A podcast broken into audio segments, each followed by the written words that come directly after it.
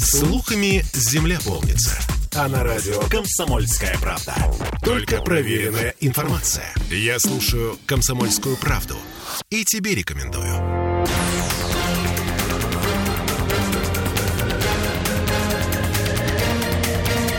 Токсичная среда. Всем привет! Главная интрига из стартовавшего 11 июля саммита НАТО в литовском Вильнюсе были формулировки о будущем членстве Украины в Альянсе, которые как раз и войдут в коммюнике встречи. Что по итогу у нас? Это, кстати, Кирилл Манжулов. Это Оля Маркина. Добрый вечер. И Андрей Константинов. Андрей, добрый вечер. Писатель и журналист. Добрый вечер. А по итогу, в общем, фиг с маслом. Ну, получается, что так. Андрей, как это сказать, какая-то неудобная ситуация получилась, да? Зеленский, насколько я понимаю, он был расстроен, разгневан, и вообще говорят, что там чуть ли не разгневал американскую делегацию, не довел их до белого коленя. Вы говорите о членстве в НАТО. Вот тут, не о членстве идет речь, а о хренстве, понимаете, в НАТО.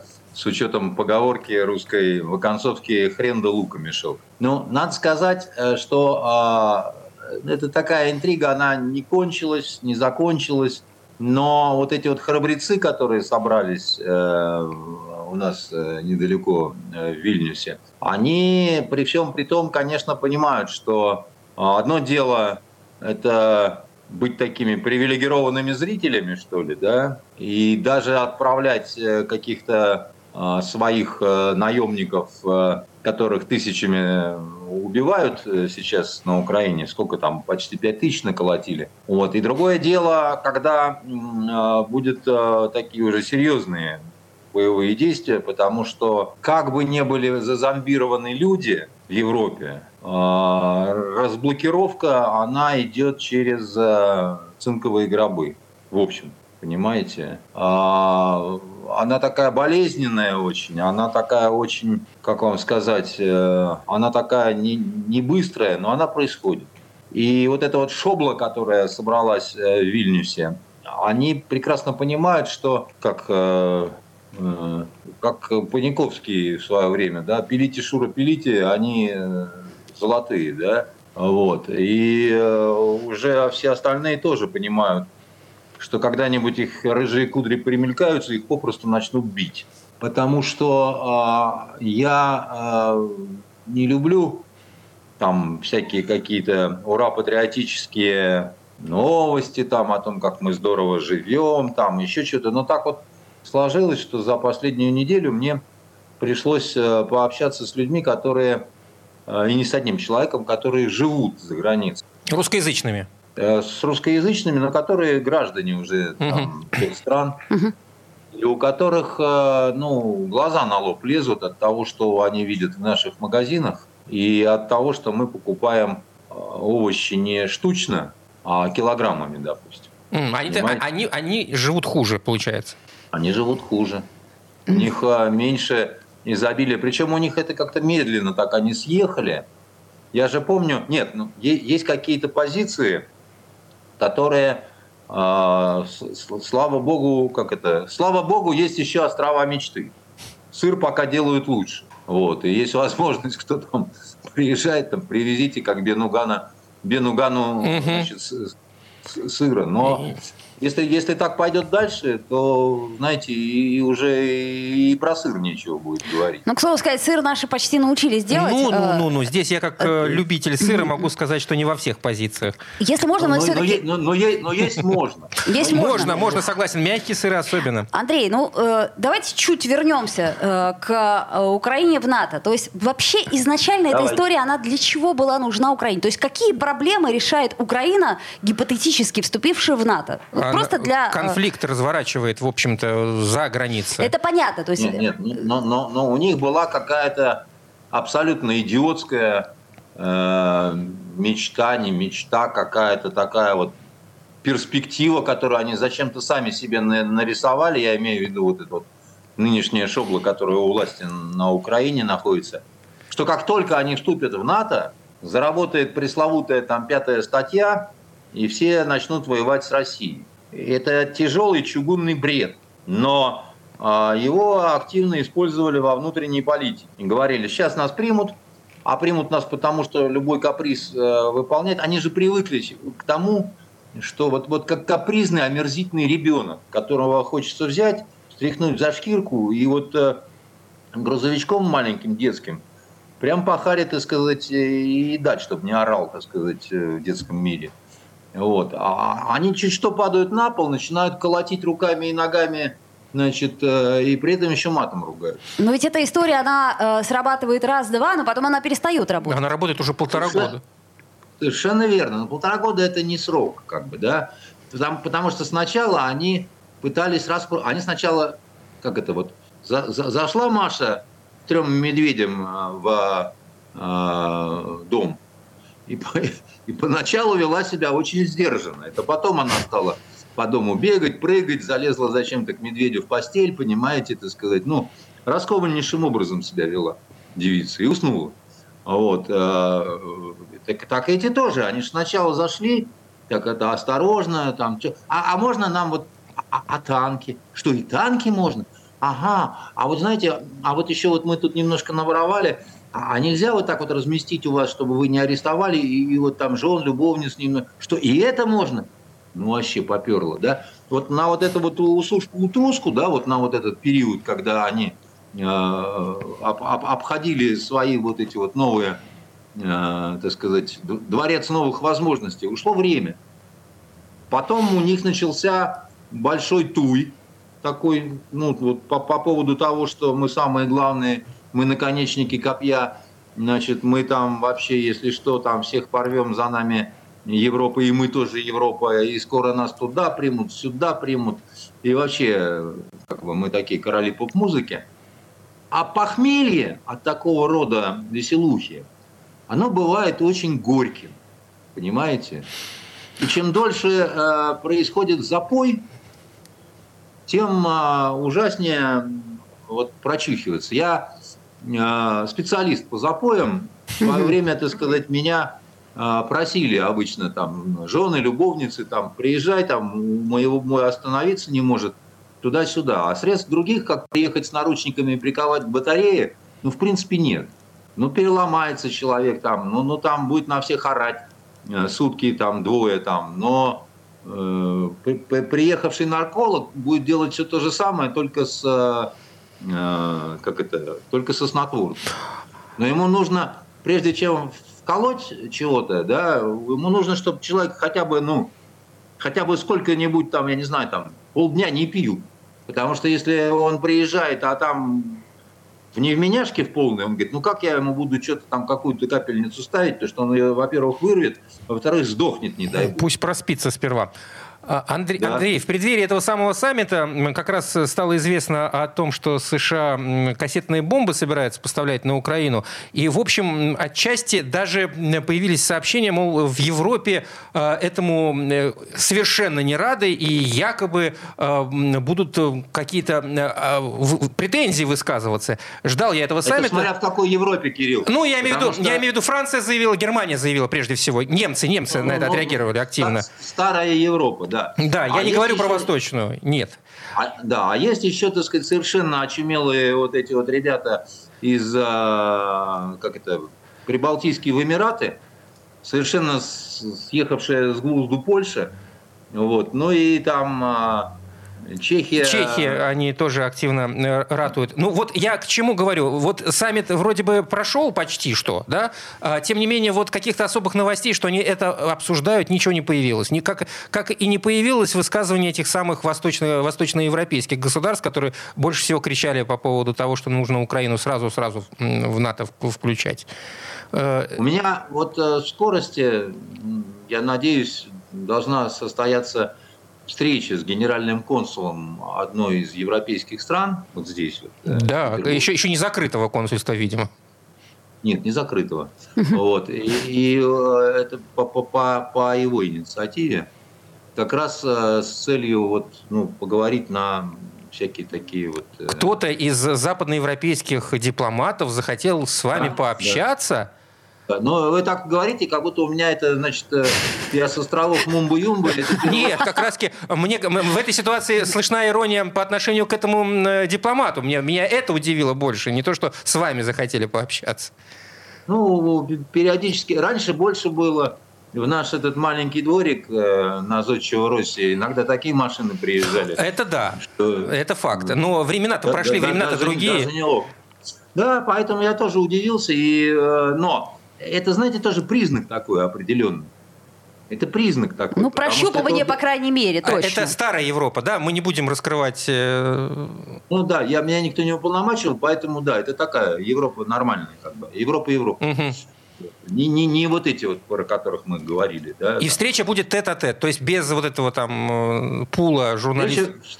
Встреча будет у нас в редакции, да, 1 на 1. В присутствии всего лишь нескольких телекамер и парочки-тройки журналистов. Мы не собираемся. Я, если собираюсь там кого-то пригласить, это по обыкновению Сашеньку своего замечательного Горшкова. И то, если он будет не в отпуске, а на месте. Главного редактора Фонтанки, собственно. Да. А устраивать из этого шоу никто, конечно, не собирается. Но потом нам-то расскажете в эфире. Мне правда действительно очень интересно. Я зачем вам сейчас об этом тоже говорю? Да? Во-первых, я расскажу. Вот. Во-вторых, меня это удивило. Самого удивило. Как бы, да? Там, я вижу в этом определенный такой вот... в общем, можно сказать, даже позитивный момент. Подождите, на позитивном моменте мы сделаем паузу. Ну, хочется хоть что-то позитивное. Вот давно у нас не случалось это. Да? Токсичная среда. Попов изобрел радио, чтобы люди слушали «Комсомольскую правду». Я слушаю радио «Комсомольская правда». И тебе рекомендую.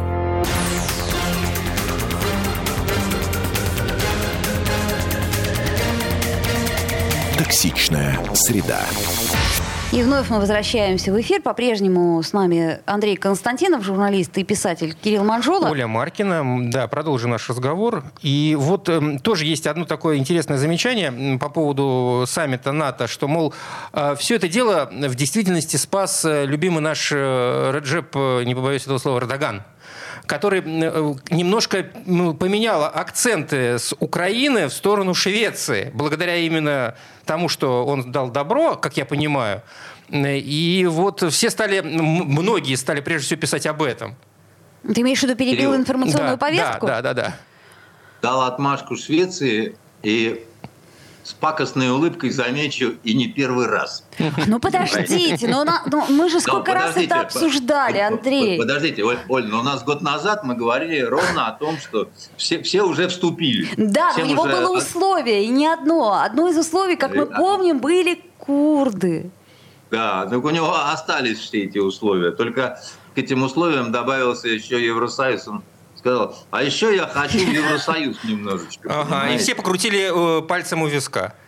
Да нет, почему? Все не все, но там у всех разные позиции, надо сказать, по этому поводу. Франция полезла на стенку, естественно, потому что... На шведскую, видимо. На шведскую, конечно. Потому что во Франции очень сильно армянское лобби. Понятно. Естественно. Если кто не знает. Поэтому там... геноцид армянского народа в Турции в начале 20 века – это такая особая история, понимаете? Вот. Кроме того, мы все-таки с Кириллом, люди, которые пожили на Востоке, мы знаем, что на Востоке, если кто-то что-то сказал «окей», это не значит ровным счетом ничего до тех пор, пока, значит, не высохли чернила на договоре, на бумаге, которую, кстати, можно порвать всегда. На всякий случай. На всякий случай, да. Поэтому все вот эти вот разговоры о том, кто куда вступил, кто чего, как кинули Россию. А ее далее. Кинули? Это... Да нет, это... информационная повестка. Как вам объяснить? Да, есть информационная повестка. Есть турки, которые члены НАТО, да, у которых есть свой политический курс. Они хотят, чтобы все к ним немножко построились в очередь, там, да, немножко, слушай, вопросы порешать туда-сюда, там, одним это Байрактар, другим там просто немножечко посидим, поговорим. Вы поймите, да, на Востоке принято торговаться. Если ты не торгуешься, ты оскорбляешь человека, вот, то есть, ну, ты пришел и купил, не торгуясь, да. Ну, так они выторговали теперь F-16, насколько я понимаю, ну, поставку. Да, да, пока что, но, правда, они еще, опять-таки, не прилетели. Пока не пропоет петух за ночь, да, вот, на Востоке, все может измениться по три раза. Тебя продадут, купят, снова продадут. Это первое. Но есть и другое, такое вот незыблемое. Понимаете, мы от того, что приезжал дорогой друг Реджеп и с дорогим другом Володей, они хлопали друг друга по голяшкам, сделали вывод, ну это вот такой в русской ментальности так заложено, что теперь мы будем вместе водка пить, земля валяться, и вот, значит, вместе вступаем в одну семью. Это вообще не так. Кто не верит мне...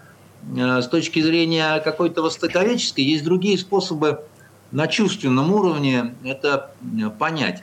Я вот сейчас интересную такую смотрю турецкую киношку, длинный-длинный турецкий сериал. Называется «Легенда». Это такая сказка наполовину для детей, а наполовину для взрослых. Она вроде бы для детей, но там вешают, казнят, там, значит, какие-то интриги во дворце такие. Значит, это еще доисламский период, когда племена тюрков были разрознены. Угу. И вот интересно, а кто же главные враги были у тюрок, да, угу, того времени? И кто же? Русские, которых надо держать в узде, и только потому, что русская княжна плену и рожает детей турецкому хану, русские не восстают, и китайцы. Ну, знаете, это же кино, Андрей, вы же сами... Да, это же кино, только которое закладывает смыслы, да, вот на уровне вот такой вот чувственной подкорки. Больше не назван никто. Русские и китайцы. Понимаете, и один из наследников, предполагаемых князя, он наполовину русский, наполовину китаец. Тюрок, так сказать. Нет, наполовину русский, наполовину тюрок, так сказать, но тот еще хрюн, понимаете. И победить должен чистокровный тюрок, да, в котором нету ни капли русской крови. Это для детей-то такие штуки. И речь в этом, там какая-то 20-я серия сейчас идет, я под это хорошо засыпаю, просто очень. Вот, но речь-то идет об объединении всех тюркских племен. Великий Туран. То есть... А потом мы удивляемся, да, вот, да. И плюс, я же смотрю на русском языке, они продвижку своих вот этих вот продуктов, да, вот идеологическую, делают очень серьезно. Одновременно сейчас по нашему телевидению и по каналам вот этим стриминговым, да, идет больше 10 турецких сериалов. Их очень много закупили за последнее время, и это заметно. Совершенно верно. И во всех в них заложена вот эта вот великотюркская идея, где к русским отношение такое. Вот есть возможность попользоваться русской княжной? Ну, конечно, надо. А почему нет-то? Если княжна дает, так сказать, всем туда, так сказать, налево, направо. Вот. Ну и китайская не лучше, понимаете? Русские и китайцы. 23-го года, значит, выпуска сериал. Угу. Поэтому, когда вот мы еще раз говорим о том, что кто как поступил, почему так поступил, да, надо понимать, что задача сейчас у турок, да, это консолидация турецкой нации и внутри границ Турции, и снаружи, где живет турецкая диаспора. А вот, коли вы заговорили про консолидацию внутри общества турецкого, а вообще вот этот вот пассаж Эрдогана перед саммитом НАТО и на самом саммите НАТО, не отвернет ли от него вот внутри страны, особенно ну, так, серьезно верующих людей, например, учитывая там последние события в той же Швеции? Ну, есть определенные риски, но вы поймите, да, у него сильные позиции очень у Эрдогана на востоке страны, где он набирал новую полицейско-военную, военно-судебную и всяко другую элиту. Угу. И пока у него есть деньги, чтобы эта новая элита и их семьи были довольны, то все будет нормально. Вот проблема, например, Асада случилась в том, что он, будучи либералом, да, не подрасчитал немножко с финансами. Да, если бы у него было достаточно количество денег, чтобы и бизнес сирийский, да, и крестьянам помочь, там, и все. А так получилось, что и там не к вам, и здесь не сям. Да, и пошло такое серьезное... На все другое наложилось все экономическое, значит, некое такое неудовольствие. В Турции, конечно, покруче потенциал. Турция удачно очень торгует собой и всем вокруг. И пока что у них все идет, ну, как говорится, всем бы так. Мне в этой связи в кавычках понравилась статья «Вашингтон-Пост», ну, естественно, переведенная на русский язык, не в подлиннике читал, где было сказано, что Турция разочаровалась в России и в Китае и развернулась в сторону Запада. Поняла, что, в общем, ненадежные партнеры в России, ненадежные. Турция разочаровалась во всех. Да и не была она никогда очарована, прости господи. Да, очень трезвые люди на самом деле. В Западе Турция давным-давно разочарована. Эти все десятки лет, когда она пыталась вступить в Евросоюз. Ей сейчас этот Евросоюз особо так не нужен, хотя, ну да... Ну как, рынок откроют, рынок сбыта такой здоровенный. Все равно это больше такое вот, ну, добиться своего, да, ах, рыцарь ты была наина, да, то есть все-таки, да, вот все-таки ты будешь моей, да, значит, в каком-то плане. Ну да, и плюс, конечно, как текстиль, помидорчики.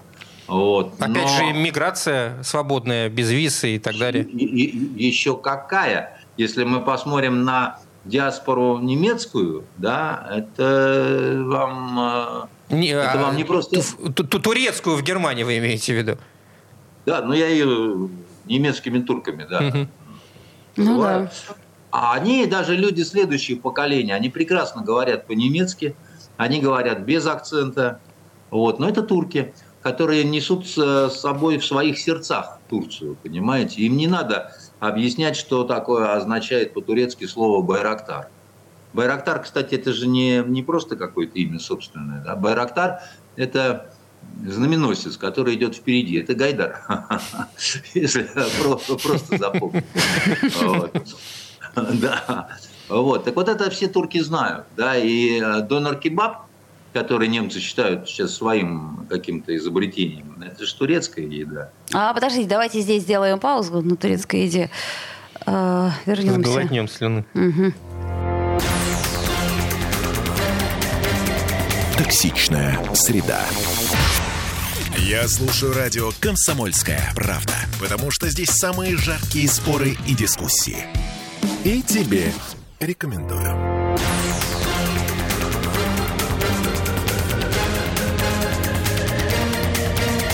Токсичная среда.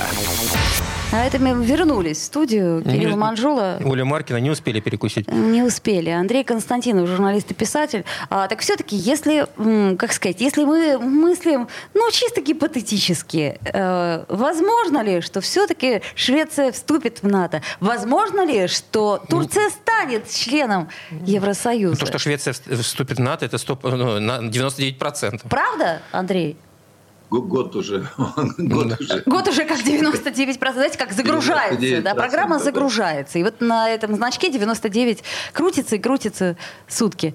Ну, я так скажу, что у всего на Востоке, да, есть своя цена. И не только на Востоке. Да. Это как вот в известном анекдоте, когда наш моряк просыпается вдребезги пьяный в баре там, на солнечных островах, а корабль ушел. И он подходит, пытается по-английски бармену сказать «I want», а тот ему «What do you want, sir? Maybe you want a girl?» black girl, white girl. Тут пытается сообразить, не, no girl.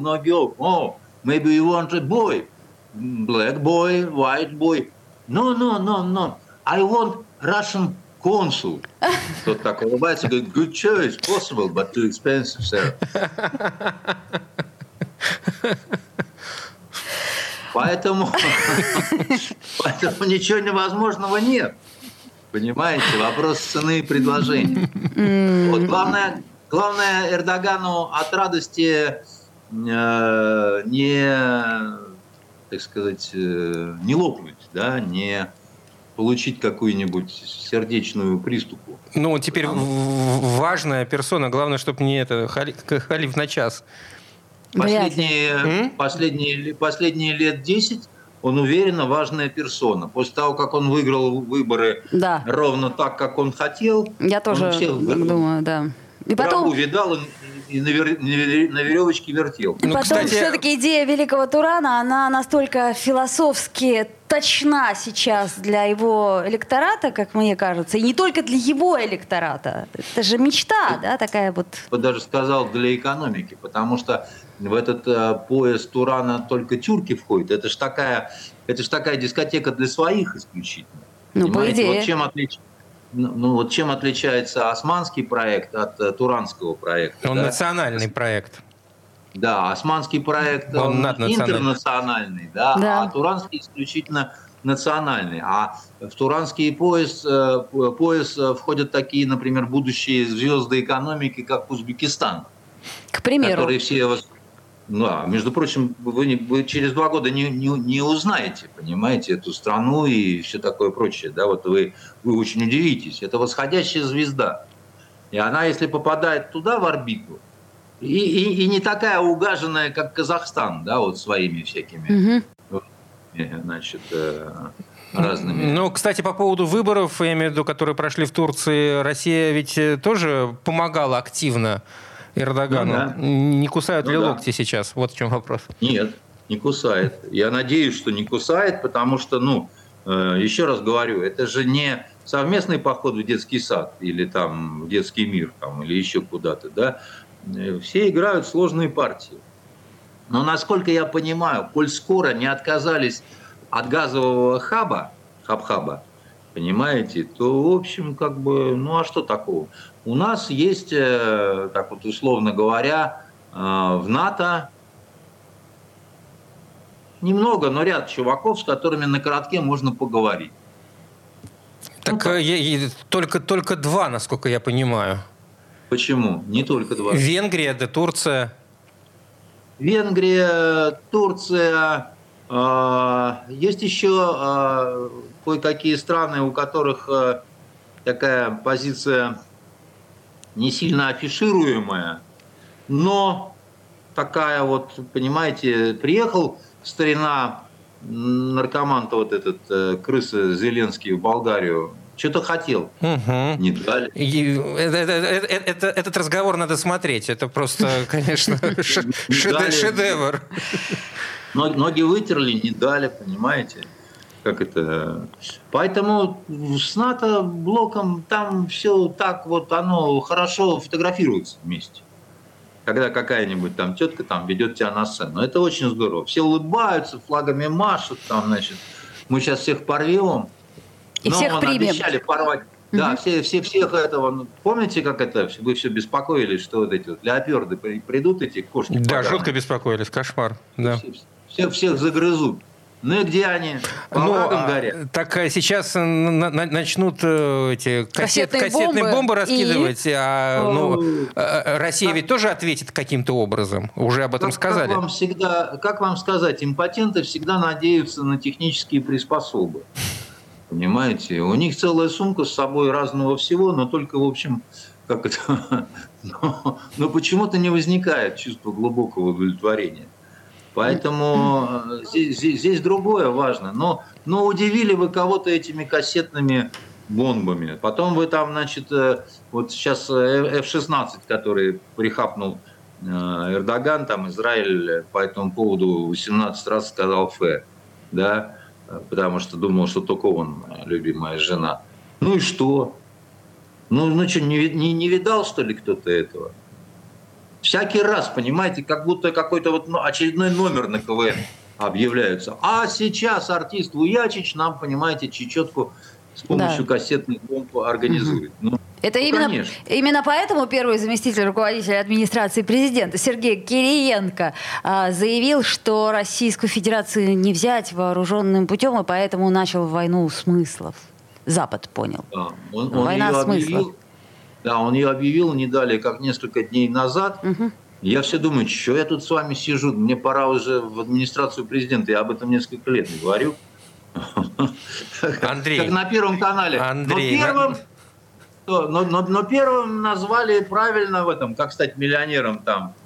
Тетя Клава с Новосибирска, дядя Петя из Петрозаводска, понимаете, а между ними я. Вот, поэтому, конечно, война смыслов, которую мы почему-то не вели, не ведем и вести в ближайшее время. Вот турки ведут. Ну, то есть нам надо сериалы, да, снимать наши, и Турции их продавать за бесценок для того, чтобы, так сказать, как менять. Вариант. Ну, как вариант. Нет. Ну, зайчик мой, зачем так примитивно, да? В том числе это. Так... Но не выдавать за войну смыслов ремонт в библиотеке. Или организацию агитбригад на фронте. Как вот недавно госпожа Любимова встречалась с нашим президентом и говорила, у нас тут такое, понимаете, мы вот тут вот это, а тут вот тут. При чем здесь это?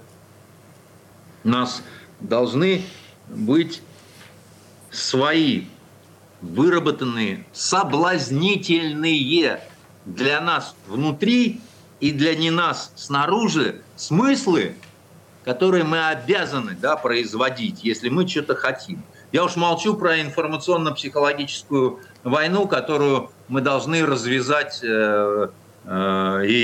так, чтобы все ужаснулись. Да как не поздно ее еще развязывать-то? Андрей, мне кажется, для того, чтобы развернуть какую-то информационную войну, нужно осознать, что ты воюешь, ты с врагом каким-то. Да, нужно понять этого врага, ощутить, что есть этот враг. А он для многих нужно желание, гипотетический. Умение, и, в общем, желание, умение и голова на плечах. Но подождите, есть же технологии, да, осознать это, ты говоришь про народ в целом. Нет, вот Андрей вспомнил про сериал, да, там ведь берется и используется некая история, которая давно существует в народе, понятно, в турецком народе, да, кто твой геополитический враг, если посмотреть на карту, это и ежу понятно, да, и вспомнить историю. Когда-то старина Сталин использовал Александра Невского, вот, святого благоверного князя, так сказать, ровно в этих целях.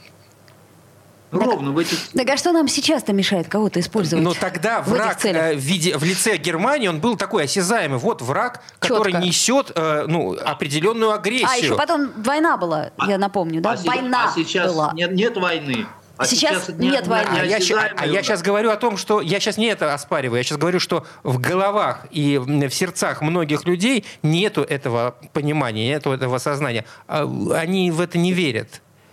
Так если вы не работаете с людьми, как же они будут в это верить?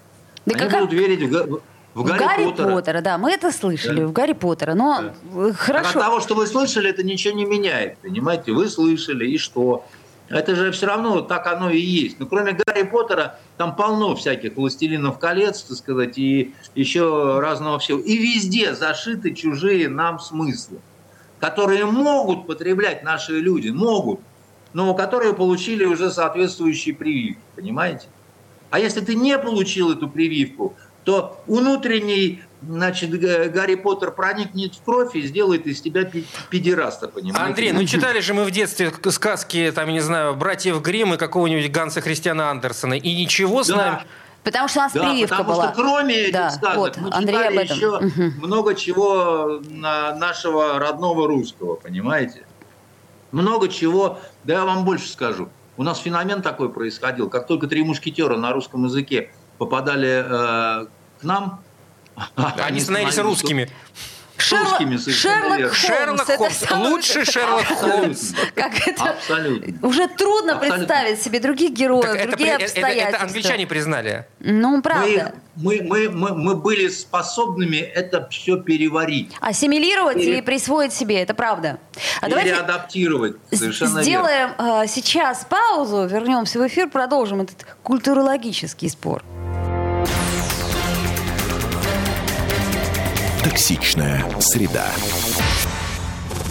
Я слушаю радио «Комсомольская правда», потому что здесь самые оперативные новости. И тебе рекомендую.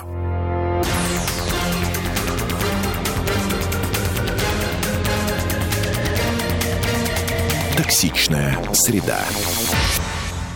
А мы вернулись в эфир. Андрей Константинов, журналист и писатель, по-прежнему с нами. Прививка от Гарри Поттера была дана, насколько я понимаю, только тем, кто учился в советское время в школе, да? Ну, так или иначе. Думаю, что да. Или как, Андрей? Нет, именно так, потому что свято место не бывает пусто. Как только образовалась пустота определенная, да, значит, она стала заполняться чем-то еще. Вот. Ну, это не важно чем, она всегда будет... Ведь вы поймите, допустим, когда французы защищали свой кинематограф, это был вовсе не просто экономический какой-то вопрос. Они же свою идентичность... Но ведь не получилось, Андрей, у них не получилось. Голливуд сожрал. Ну, потому что, посмотрите вы на этих, которые лягушки едят. Как может получиться у такой нации, в которой он президент...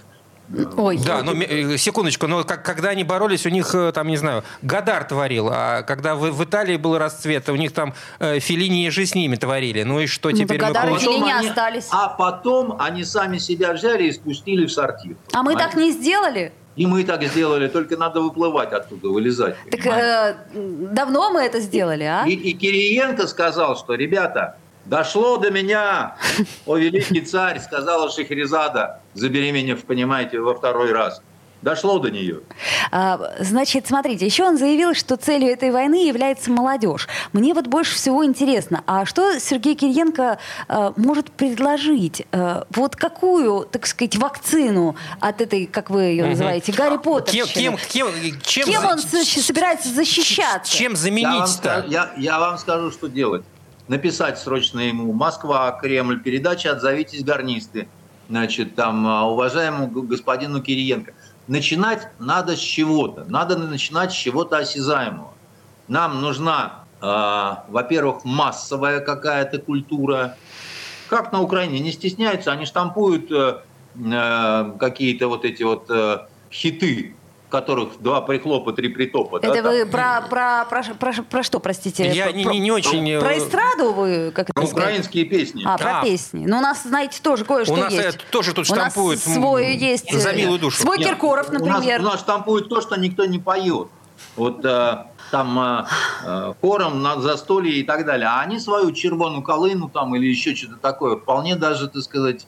скандируют. Да ладно, понимаете? У нас, как это сказать, все, ой, то не вечер, как только выпьют, и давай по дону гуляют. Я не говорю с вами о народных песнях, Оль, но мы говорим о том, что сейчас вот создано. У нас же есть шаман, который микрофон... Ну перестаньте, что вы дуркуете? Слушайте, вы зря, говоря. Кстати. Мы серьезные вопросы обсуждаем. Андрей, вы зря. Шаманом тут с каким-то в кожаных штанах. Я вам серьезно говорю, его любит народ. Это не серьезно вообще. Нет, это серьезно. Вот нас сейчас слушают, вот, пожалуйста, пишите. Пришел шаман, какой-то, понимаете, которого ни одну песню я, опять-таки, не напеть не могу, ни слова оттуда вспомнить, кроме вот «Я русский», понимаете. Вот, видите, уже помните. Нет, это не то. Не то. Понимаете, это не то. Должны, еще раз говорить, должны быть сериалы, кино, значит, литература должна быть, понимаете, вот это все. Да есть у нас сериалы, но они говно. Совершенно верно. Я-то вам... Так подождите, говорите про какое-то экологическое бедствие. Вы мне говорите, там, испей водицы, да, вот, из болота, там, или там русский консул, прекрасный выбор, понимаете? Ну зачем, Оль? Я понимаю, у вас такое шоу, вы хотите шоу устроить. Андрей, да? Я хочу ответы на свои вопросы. Я пытаюсь понять, при чем тут война смысла? А вы начинаете дурканить, понимаете? Ну что это такое? Ну несерьезно. Ну ладно. Ну конечно, ну ладно. Вы мне как только скажете культовый спектакль, который посвящен вот современным каким-то, так сказать, серьезным нашим моментом, куда очереди стоят, я скажу, что да, процесс пошел. А пока у нас ходит какой-то ведущий, понимаете, на государственном канале и говорит, а надо по Парижу шандарахнуть.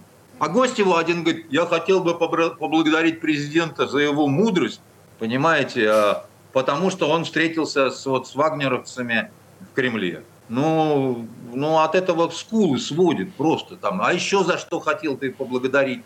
За татуировку на левом плече. Ну, мы так что-то в одну кучу свалили и культуру, и вот эти вот... Это и есть в одну кучу, понимаете? Это одно без другого, оно не работает. Понимаете? Потому что, вот еще раз вам говорю, уж на что был лютый зверь Сталин, понимаете, семинарист. Все он прекрасно понимал. И про кинематограф, и про союз писателей, и про то, как, значит, из-за огромного количества посредственных писателей можно сливки какие-то снять, как Константин Симонов и так далее. Он прекрасно понимал. К большому сожалению, на мой взгляд, мы не то чтобы отравлены, но одурманены точно вот тем, чем мы питались за последние, 30 лет. Я вам говорил, что с запойными делают. А этот дурман... Дурман, он упрощает сознание. Мы разучились думать так, как думали раньше. Варианта два. Либо ты сдохнешь, так сказать, в канаве от пьянства, либо протрезвеешь. И начнешь выкарабкиваться на свет Божий. Протрезветь проще, чем научиться думать. Мне так кажется. Вот. Дело в том, что думать в пьяном состоянии все равно не получится. Это факт. Поэтому сначала трезвеем. Потом объясняем министру культуры, что, значит, пусть она идет со своими библиотеками, значит, библиотечным фондом заведует. Они занимаются вопросами стратегическими. А культура Российской Федерации – это вопрос стратегический. Андрей, понимаете, это вопрос национальной ядерной бомбы безопасности. Я понимаю, но просто… Это понял Кириенко наконец-то. Судьи кто? Послушайте, раньше у нас было такое массовое народное кино, да? Мы можем много привести примеров, тот же «Служебный роман», «Любовь и голуби». Было кино, которое смотрели все. Правда? И оно вполне себе... То есть оно отличного качества. Другой вопрос, что, конечно, кто-то предпочитал Тарковского, но это были единицы. 0,0000. Сейчас создать такого уровня кино невозможно. Значит, надо запускать сразу несколько проектов, числом 10, 15, 20, и ждать, пока хоть два из них сработают. И тогда победители этого соревнования и будут судьями. У которых получилось по наитию. Естественно. Потому что по-другому, если тащить всех этих из прошлого, понимаете, всяких Бондарчуков и прочих Михалковых, которые за последнее время только, вещают с телевизора о том, как всем нам жить. После того, как посмотрели кино «Утомленные солнцем» и... «Хищник», «Чужой» или «Пришелец» у Бондарчука скачет, понимаете? Конечно, это такие странные какие-то судьи. Конечно, действующий чемпион может быть только судьей, который может научить. Чемпиона нет. Значит, надо его... Что? Рожать его надо. Рожать, как у нас, по принципу, ты иди докажи, что у тебя этот проект получится. Так не пойдет. Государство должно вложиться, как американцы. Они вкладывают в 20-30 концов. И хорошо, если 2-3 проекта у них срабатывают, и они дальше на них ориентируются. Все. По-другому не летает этот чайник. А у нас тратят безумные какие-то деньги на всякую шнягу, но при этом говорят, ты конкретно пришел с каким-то проектом, ты докажи, что он будет рентабельный. Ну что, обалдели, ребят? Вам красть тут мешают, так сказать, что ли? Вы видите в том, кто приходит, каких-то новых конкурентов? Так мы будем тогда с вами вместе в жопе вечной сидеть. Судя по тому, что вы сейчас говорите... так и будет. Знаете, как-то у меня нет никаких предпосылок. Пока последняя искра не погасла, можно еще раз снова раздуть костер. Не надо сдаваться, лапки складывать не надо, понимаете? До последнего надо держаться, бороться, понимаете? Подохнуть всегда успеешь.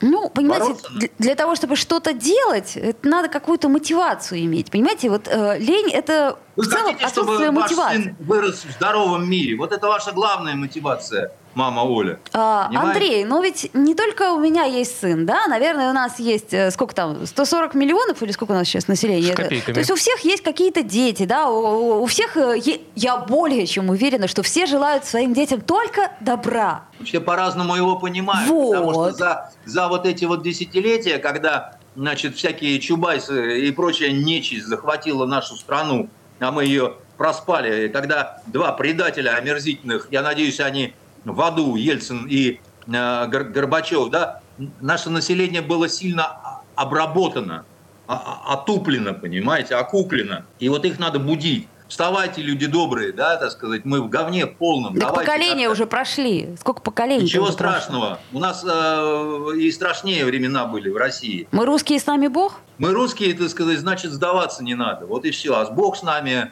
или, значит, в хорошем смысле, или по принципу уже так рукой махнуть. Это кому что, да? Потому что русских... У нас и татары русские, и евреи русские, кто хотите, понимаете. Сдаваться не надо. Я все вот надо слушаю, ну, как бы пытаюсь понять, что было бы интересно вот этим самым молодым людям, за которые нужно, за чьи умы нужно сражаться. Вот какой пряник-то им предложить? Кирилл, а тут не надо думать, что это настолько сложно. Вот я пишу вот этот сценарий «Живая вода». Да, казалось бы, партизанский отряд, август 1941 года и так далее. Да, я читал эту вещь людям, которым за 70, людям, которым до 20, людям, которые после 20. Нормально. Еще не превратились в вурдалаков-манкуртов, понимаете? Воспринимают и спрашивают, а что дальше будет? Нормально. Ну так ваши бы тогда слова, да как бы кое-кому бы дебуши, а то время у нас подошло к концу. Я говорю, а что я тут делаю? Мне пора уже вон туда. Кириенко. Ну, надеюсь, докричимся. Тут мы каждую среду встречаемся и кричим. Мы для этого и устраиваем безобразный скандал в эфире всякий раз, понимаете? Это Андрей Константинов. Андрей. Журналист и писатель. Да. Через неделю. Устроим еще? Готовимся к новому. Да. До свидания. Токсичная среда.